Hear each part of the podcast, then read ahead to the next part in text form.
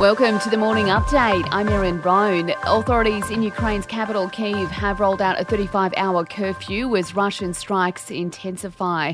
Locals will not be allowed to move around the city unless they're moving to bomb shelters. NATO Secretary General Jens Stoltenberg says he's worried Russia will use false pretenses to roll out chemical weapons. We have seen that they, uh, throughout this crisis, have tried to create different kinds of false flag operations. And now we have seen them ac- accusing Ukraine and also NATO allies producing, developing chemical weapons. And that's an absolute lie.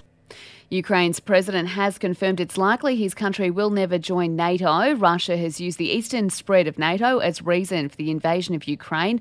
Volodymyr Zelensky has told military officials it's no longer a viable option. It's clear that Ukraine is not a member of NATO. We understand that. We are adequate people.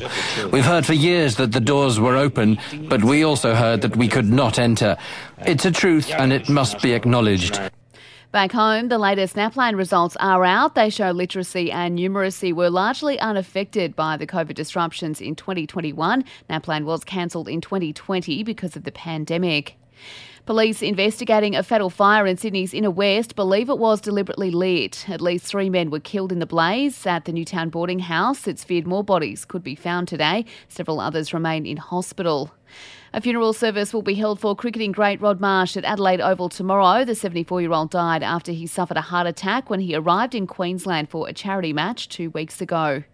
In sport, full capacity crowds are expected as the AFL 2022 season gets underway tonight. Reigning premiers Melbourne take on the Bulldogs in a grand final rematch at the MCG. And Australia needs to take eight wickets on the final day of the second test against Pakistan to avoid a draw. Pakistan will resume on 2 for 192, needing another 314 to secure a win. And for even more sports news, make sure you check out the sports update. You'll find it wherever you're listening to this show. In entertainment news, a rapid about change on the custody front for Kim Kardashian and Kanye West. Kanye has lawyered up, claiming he's not being allowed to see their kids when he wants. She claims he picked them up from school on Monday. And that's the latest from the Nova Podcasts team. We'll see you this afternoon for another episode of The Update.